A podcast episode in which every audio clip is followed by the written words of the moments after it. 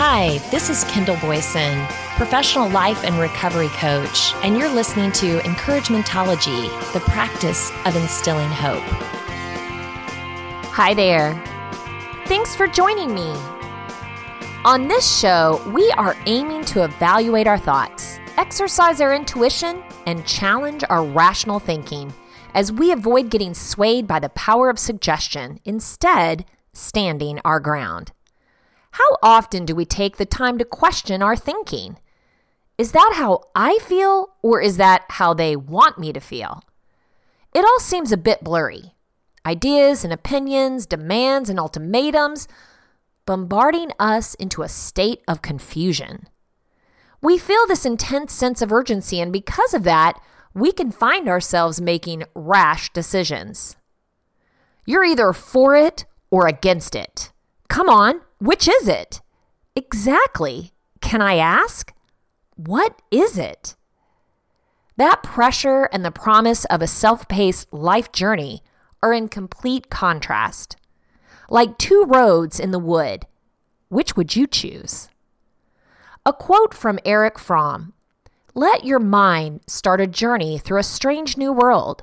Leave all thoughts of the world you knew before. Let your soul take you where you long to be. Close your eyes. Let your spirit start to soar. And you'll live as you've never lived before. Ready to let your own mind be the compass for your life? I've been in sales and marketing for over 30 years, so I'm well aware of the power of suggestion. It's my job to be persuasive and persistent. Persuasion recommending a product or service that would benefit this person and convincing them with logical and rational resources to take action. The persistent part comes by never giving up. But let's dive deeper into this idea of persuasion and how it relates to the power of suggestion. Every day, and quite possibly hourly, you're being sold images, videos, commercials, taglines, slogans, arguments, offers, discounts, and the list can go on and on. Your mind is busy all day long making choices. You get up and make a choice on how to start your day, what to have for breakfast, and what to wear. At work, it feels like that's all you do all day long managing your time, resources, meetings, coworkers, clients all choices. You come home or head to your after work extracurricular, time with friends, time with kids, time with your spouse, or other obligations, honeydews, projects, extra jobs, volunteerism, you name it. Choices. When do you get time to think, ponder, rationalize, evaluate, or consider? To get all that done in a single day requires rapid fire decisions. Yes, no, and not a whole lot of room for maybe. So let's get back to that idea of persuasion. Recommending a product or service that would benefit this person and convincing them with logical and rational resources to take action. Is that what's happening? Do you believe everyone intent on getting your attention and winning your action is recommending a product or service that would benefit you? Then, do you feel like they're convincing you with logical and rational resources? Whoa, I see a pretty big discrepancy. How about you? Over at exploringyourmind.com, I found more info on the power of suggestion. After reading a book, watching a movie, listening to the news, or talking about a tragic event, you're more likely to be afraid that it will happen to you. For example, if you think about a person whose house was broken into and robbed, you'll think that the likelihood of this happening to you is higher than you thought previously. If you watch a horror movie where the protagonist is followed by a red car driven by a murderer, how do you think you'll react when you see a red car behind you on the highway? This isn't imagination, pessimism, or exaggeration. It's something called suggestion. Sticking to the dictionary definition, we'll say that suggestion is a psychological process in which people are manipulated by a scene, an image, a word, or a situation. Let's look into this a little more deeply. The first time the term was used was in the 19th century when researchers like William James used the word suggestion in a very restricted sense to refer to saying one idea to suggest another. And many great speakers took advantage of this. A few years later, thanks to teachers of hypnosis like Clark Leonard Hull, knowledge of suggestion broadened. The theory states that people follow patterns or instructions according to what they hear or see. So when you hear a tragic news story, you'll probably think about it for a while and overestimate the likelihood of it happening to you. This technique not only serves to make you afraid or feel like you're in danger, but it also can be used to make you do or say something in particular. The mind is extraordinary in a positive and negative way, and in many cases, it prevents us from acting the way we want. The power of suggestion contradicts the idea of free will. Let's explain this in a few examples. Number one, it makes us think we're more intelligent than we actually are. At the University of Washington, researchers gave a pill to a group of people and told them that it would improve their level of intelligence. In reality, it was a placebo and it didn't increase any cognitive ability whatsoever. Nevertheless, the participants' state of alertness and attention increased, and they achieved better results on the tasks that the researchers gave them. Number two, it makes us sick. If you put someone in a room, release smoke from a novelty fog machine, and tell them that it's toxic gas, they'll probably gasp for air thinking they're going to die and experience the symptoms of someone who'd been poisoned. To use a less extreme example, after hearing about the Zika virus on the news, you'll feel frightened when you see a mosquito and if it bites you, you might even develop a fever and joint pain as though the mosquito were really infected. Number three, it makes us work better. The Hawthorne effect is one of the most well known effects related to the power of suggestion. It's based on the idea that when you're being observed, we act differently. As such, employees work harder and more effectively when they think their boss is watching. Experiments with security cameras that weren't actually functioning, but the people being watched know, they concluded that if you think someone is watching, you'll do everything better.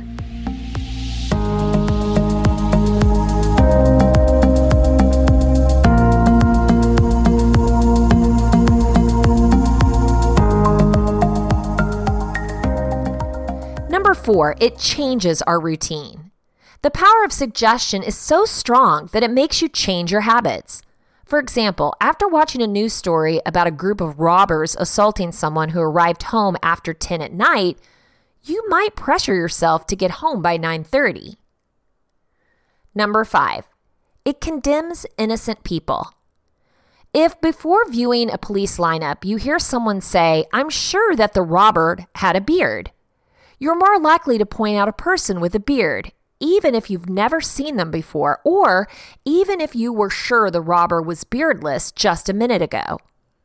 Suggestion alters your memory in such a way that you forget what you actually experienced. We don't mean that we're all strangers to making decisions or that there's a higher force that changes our opinions. But it's important to understand the role that suggestion plays in our daily lives and how we can deal with it much of what you believe might just be a product of your imagination. When the internet first came out, you might have said, hey, you should Google your symptoms. Now that we're a little bit more aware, you might hear, whatever you do, don't Google your symptoms. Or have you ever been sitting around talking and someone mentions pizza or something else tempting? Everyone talks about their favorite pizza toppings and the different crusts, and before you know it, you hear, Now I need pizza. There's a reason the Coke commercials included the sweat of the can, the pop of the top, the fizzle of the liquid, and the ah of the consumer. Robert Evans Wilson Jr. gives the advertising perspective with how subtle suggestions can alter your behavior. The power of suggestion is very powerful indeed. If I say, don't think of a red apple, you're going to think of a red apple anyway, even if it's just the momentary flash of an image in your brain. And when our subconscious mind is exposed to a constantly repeated message, it's going to penetrate unless we're paying attention. Robert said, When I taught advertising classes, I introduced the concept of the power of suggestion to my students by sharing this description. Imagine you're holding a ripe, bright yellow lemon. Now, see yourself rolling it back and forth under your palm on a table to break up the pulp inside and loosen the juice. Next, cut the lemon in half and pick up one of the halves. Hold it upright. Bring it close to your face. Squeeze it. Feel the juice spray. Watch it pull up on the surface and smell the sour, lemony aroma. Now, lean in and slurp the juice into your mouth. Raise your hand if your mouth is watering. I'll bet your mouth is watering too, just from hearing that.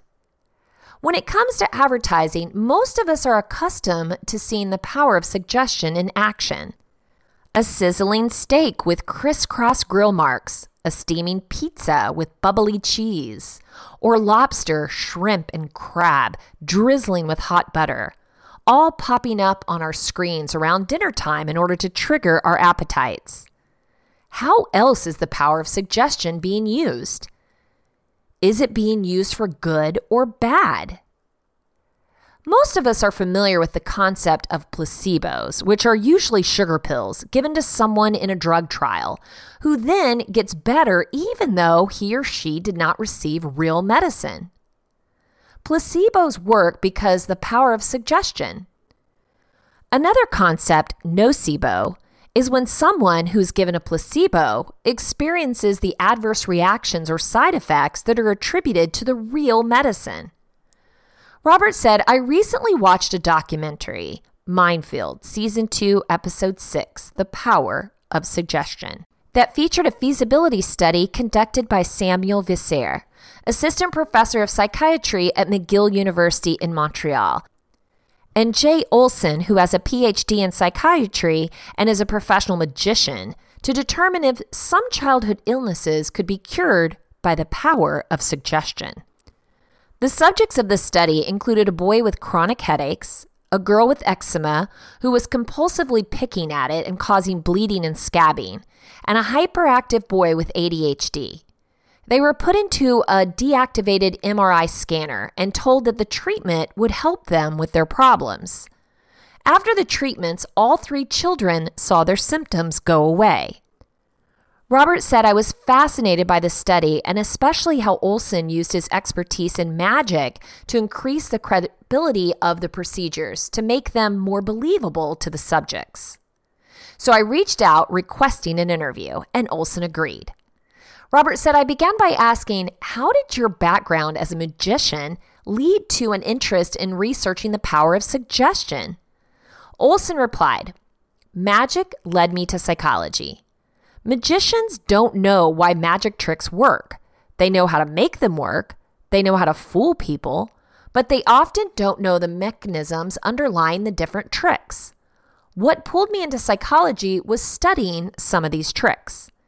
And then I started using magic and a kind of deception that magicians use as a method to enable other things in psychology, like new kinds of paradigms. And one of those paradigms we showed in the documentary, which we were making people feel like we were controlling their mind.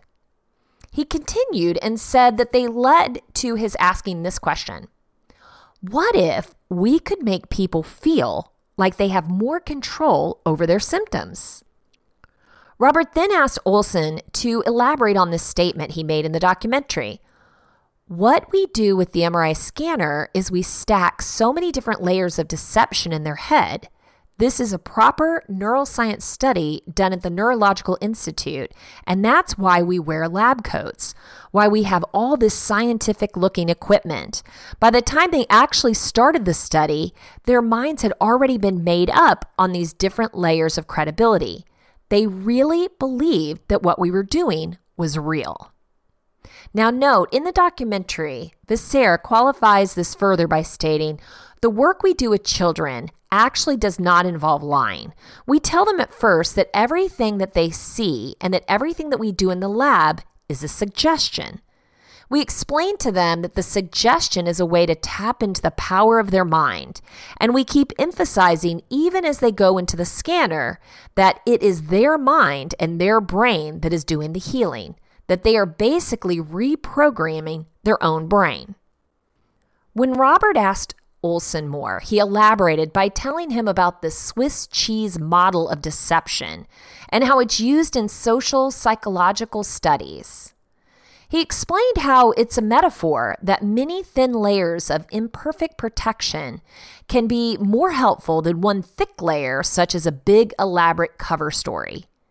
Each thin layer is fairly effective, but it has holes in it, like the holes of a slice of Swiss cheese. If there was only one layer, then someone might see through the hole and recognize the deception. But if you stack thin layer on thin layer, it's less likely that the holes will line up, such that a person might see through the deception. The layers can be things like lab coats and stethoscopes, and different pieces of equipment showing brain scans. All of these little hints and cues increase the power of suggestion. He concluded when you add up all these different small layers of deception, you end up planting assumption in people's heads rather than making explicit statements. If we say we are credible neuroscience researchers, then people may question that. As this study demonstrates, people are influenced by authority figures, and we have many of them who figure prominently throughout our lives, starting with parents, then teachers, physicians, religious leaders, politicians, and even our peers. Hypnotists use the power of suggestion to help people change their behaviors. They begin by letting the subject relax. Once the subject is relaxed or in a trance, a state of semi conscious between being asleep and awake, the hypnotist will make suggestions that will hopefully be accepted by the subject's subconscious mind. In his book, Four Arguments for the Elimination of Television, Jerry Mander cites that many experts consider television watching to be on par with hypnosis. This made me wonder how the constant negative stories presented by the news media might begin to stack up and increase the levels of fear felt by the viewing audience. When people are frightened or otherwise thrown off balance, they're more prone to suggestion. For example, after seeing a news report of a tragic event, such as a plane crash, some people will be more likely to have a fear of flying. People often overestimate the chances that it will also happen to them. Another example is when you hear on the news that it's flu season. That suggestion may give you an expectation of catching the flu, which might actually cause you to suffer flu like symptoms. The media is the most powerful entity on earth. They have the power to make the innocent guilty and to make the guilty innocent, and that's power because they control the minds of the masses. That's a quote by Malcolm X. We watch television to relax and to be entertained. However, when we're not on our guard against the power of suggestion, we're vulnerable to it. Protect yourself by staying alert, or better yet, turn off the TV.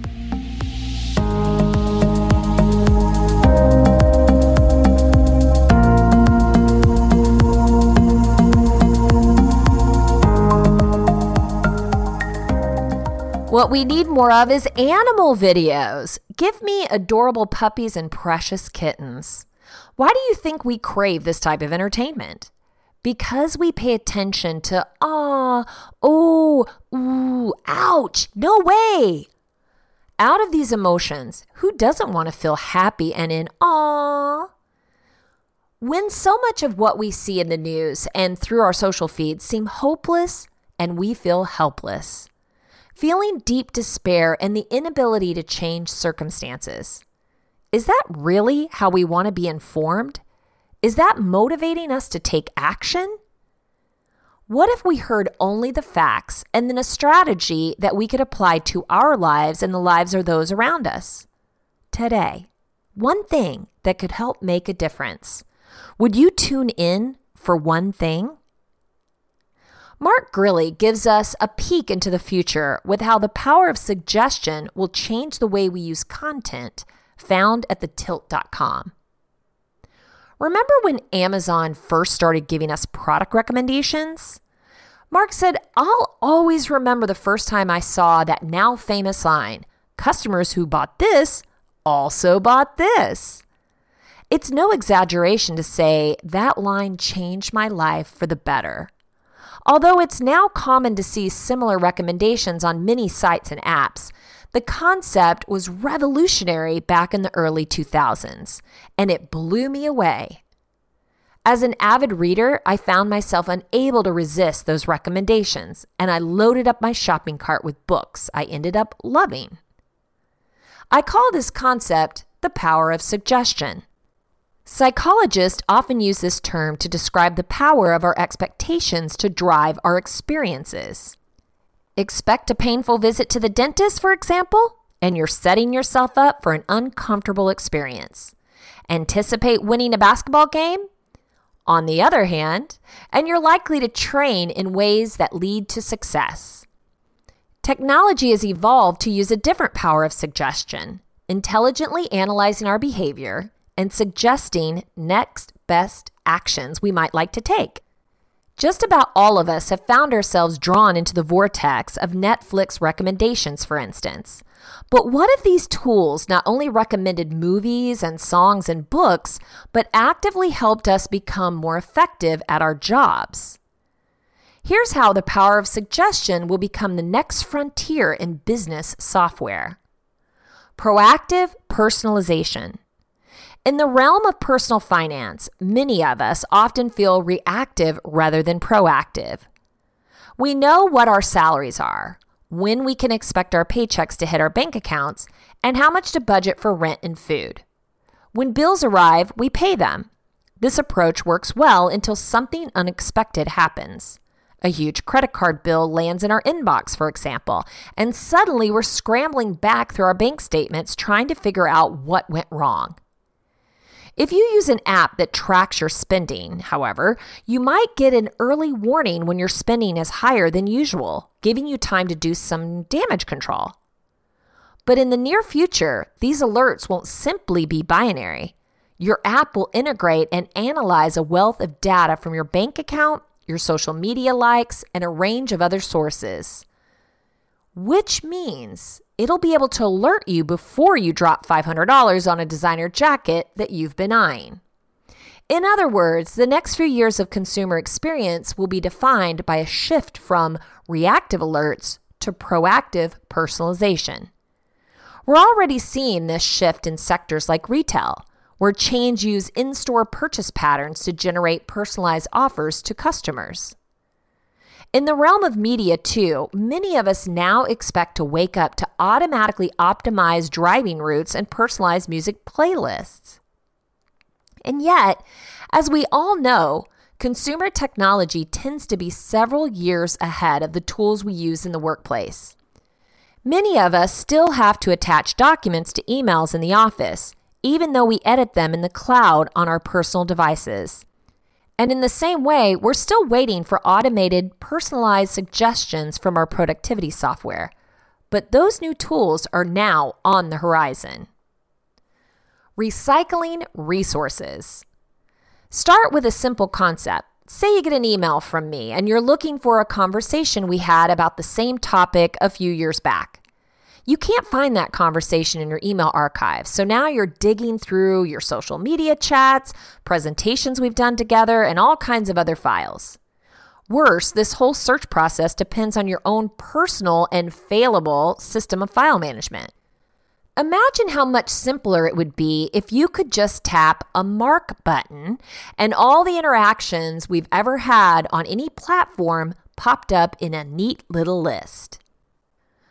Some customer relationship managers, CRMs, already do this as long as all the interactions have taken place within software that's hooked up to the CRM system. Those platforms can even recommend next actions in the sales pipeline and automatically add appointments to calendars, provided they've been given a sales template to work with. But functionality like this is only the beginning of the power of suggestion. For example, imagine if instead of starting a PowerPoint presentation from scratch, you could leverage the best work that already exists within your company. Today, this task would require your company to create a huge index of everyone's work. In other words, it's nearly impossible. But with assets such as photography, the visual search paradigm is already making this old way of cataloging obsolete. The logical next step is for your work product to benefit from automatic recommendations based on similarities in content rather than just overall templates or style. The power of suggestion will even become a part of process as mundane as writing a request letter or a grant proposal.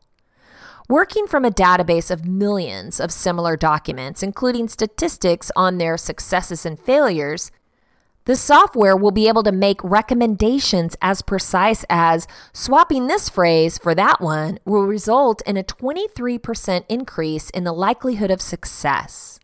Wow. The technology to do all these things exists right now in the consumer sphere. It's only a matter of time until it enters the business realm too. And when it does, we'll wonder how we ever had the patience to do so much blind, repetitive work. Instead of creating the same documents over and over again, we'll be able to recycle the documents we've already used, saving vast amounts of time and resources. Instead of starting with the question, How do I create this? we'll be asking, Where can I find this? And instead of using guesses and instincts to guide our wording, we'll use statistical analysis that recommends the approaches that will most likely work. In all these ways, suggestion will become the most powerful tool in our arsenal. What if we start speaking life? I just want to throw that out there. What if we start speaking life and what we want to see instead of what we actually see? Today, I will feel powerful to do great things. When I'm faced with a challenge, I will take my time to react, being mindful of all my options. I will breathe and choose kindness for myself and for others. Just like the power of suggestion can get you to want something you didn't know you wanted, it can also convince you to think things you didn't have an opinion about. The infamous water cooler. You know, the place everyone congregates to share ideas, more like opinions and mostly negative ones. Okay, if you don't have a water cooler, no fear. It's happening all around you. Negative talk, strong opinions, judgments, and positions. No one asking how you feel on a topic, but instead telling you how you should feel and then judging you harshly when you don't immediately feel that way.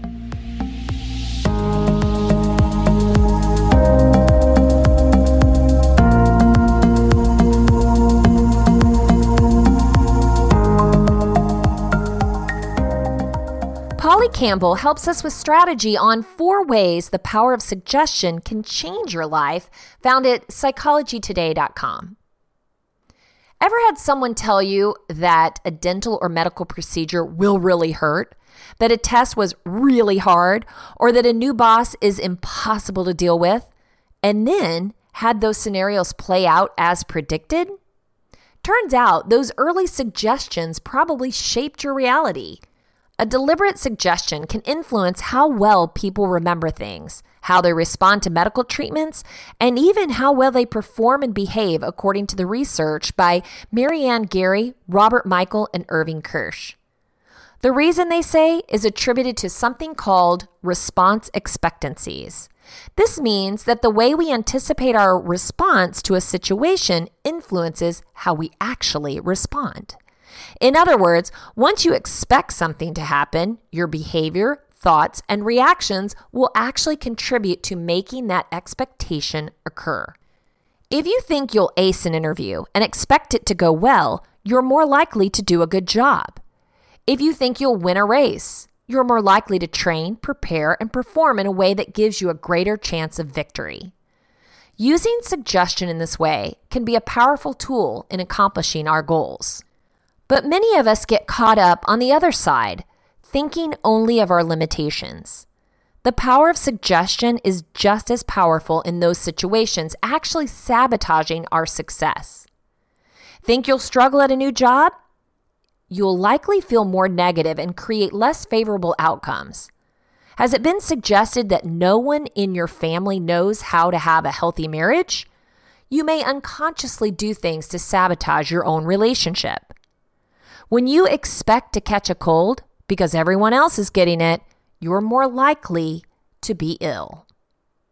In fact, research finds that the influence of suggestion and our expectation is so far reaching that scientists are now looking at how the power of suggestion and the expectancy can aid in healthcare, criminal investigations, policy decisions, and education. You can use the power of suggestion right now to create the experiences you desire in your own life. And here are four ways. Number one, Tune in to the moment. This is good advice for just about anything. But as with so many things, awareness is required to help us identify the suggestions that are coming our way in the first place. If you're not aware of the messages you're sending or receiving from others, it's tough to counteract the negative suggestions you hear. So tune in to what's going on around you.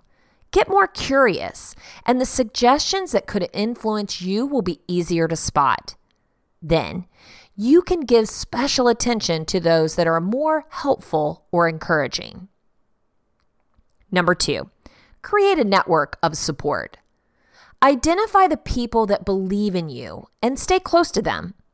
Psychologists have shown that we are influenced by both deliberate and non deliberate suggestions. How people talk to us, their gestures, tones, and implications matter just as much as their words. Positive influence begets positive suggestions. Think about whom you spend your time with and make sure that they bring positive energy. That alone will help to create more positive outcomes in your life. Think too about how your behavior is suggestive. When you're interacting with others, or especially when you're parenting, you're making non deliberate suggestions with your body language, attitude, and attention. These subtle suggestions can build people up and inspire them, or tear them down, all without saying a word. Number three, maintain a flexible mindset. When we're locked into a fixed mindset, we tend to take failure personally and see little opportunity for improvement. This is limiting. Better to remain open to any outcome, and when suggestions or influences come into your life, consider those that take you closer to your goals. With flexible thinking, you continue to learn, grow, improve, and draw things into your life that will influence your progress.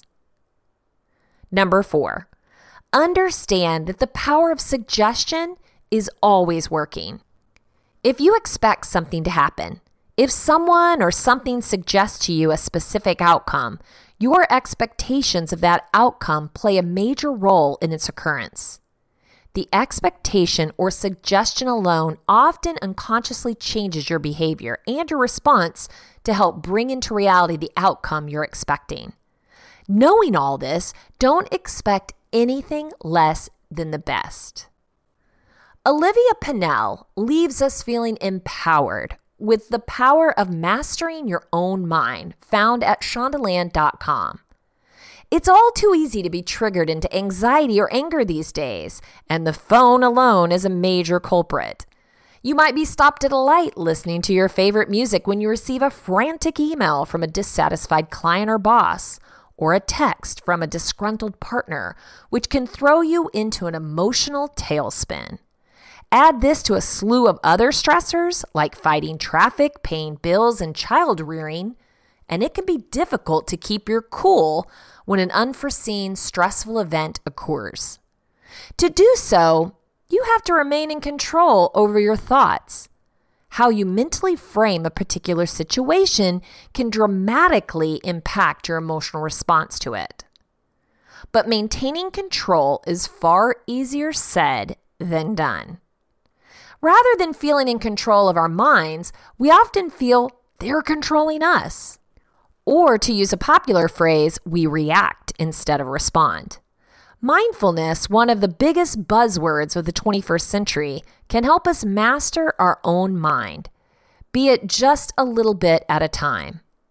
This can help reduce our stress and improve emotional regulation and self control, ultimately improving our relationships and quality of life in general.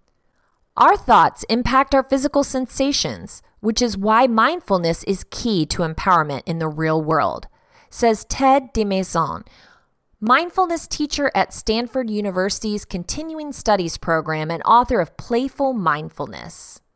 What we envision in our minds will manifest itself in reality. Mindfulness meditation involves focusing on your breath or other physical sensations, including your chattering mind.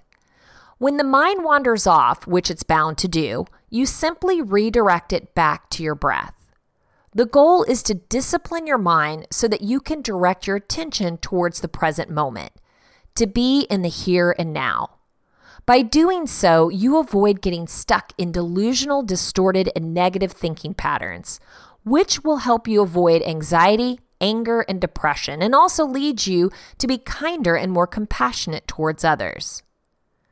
Mindfulness meditation involves slowing down and focusing your mind and your breath or other physical sensations. In the last 50 years, mindfulness has become popular among scientists, psychologists, neuroscientists, and psychiatrists for its ability to strengthen mental health, as multiple studies have documented its physical and mental health benefits.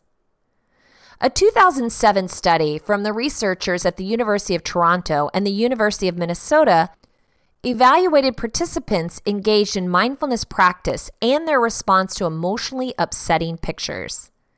They found that mindfulness helped participants disengage from the pictures and focus instead on other cognitive tasks. What many people notice after beginning a mindfulness practice is that much of their stress is thought driven. Among those thoughts are self limiting stories and judgments that make people feel stuck over a lifetime. This explains Jared Featherstone, a certified mindfulness meditation teacher, through the Center of Koru Mindfulness, a researcher and a professor of writing at James Madison University. One of the best ways to empower ourselves is to be self possessed, to have control over ourselves. Mindfulness creates some space between you and those defeating thoughts so that you can no longer be ruled by them. With this freedom, you can change habits and start a new way of being. The insight piece of a mindfulness practice involves really tuning in to self defeating thoughts and belief systems, to be hyper aware of what it is you're thinking and feeling in any given moment. Even a simple thought of, I hate getting up early for work, is a thought of resistance, one that pits you against reality. Most likely, you'll have to go to work early no matter if you like it or not. So, reinforcing the fact that you hate doing it over and over increases your resistance to it and results in your suffering. Mindfulness gives us a bit of space between a situation and your reaction. It buys you time before you spiral down into a vortex of unhelpful thoughts, which will then influence your emotions and potentially your speech and behavior. When mindfulness is learned and practiced well, we come to identify our body sensations and emotional tugs the stories and assumptions we make up almost instantly, and the kind of puppet string reactivity that usually drives our decision making. When we put a mindful pause in between the world's stimuli and our reactions, a breath, a moment's noticing, a step back, we loosen that drive to reactivity and instead make space for a wider range of possible responses. Harvard affiliated researchers at Massachusetts General Hospital published a study that found that participating in an eight week mindfulness meditation program was associated with changes in brain regions involving in learning and memory, emotional regulation, self referential processing, and perspective taking. An ongoing mindfulness practice, meaning ongoing mindfulness meditation, can ultimately help rewire your brain to be more thoughtful and controlled and less reactive. This is made possible because our brains are changeable. The best way to start applying mindfulness is to simply begin a short practice of meditation. There are scores of resources out there to help you, including free guided meditations on YouTube, Spotify, and through apps like Calm, Headspace, 10% Happier, and the Insight Timer. Even if you don't have access to these, all you have to do is start. Close your eyes and return to your body by focusing your mind on your breath. It really is that simple. You don't have to go on an expensive Buddhist retreat out in the mountains to begin or even attend a meditation session, although those can be pretty cool too. The best way to practice mindfulness is daily, non stressful situations. Perhaps the most important thing to remember is that you can't make a mistake. Mindfulness isn't about blame and judgment, whether we're talking about your meditation practice, your thoughts, or even your actions. It's more about taking note objectively of what's going on.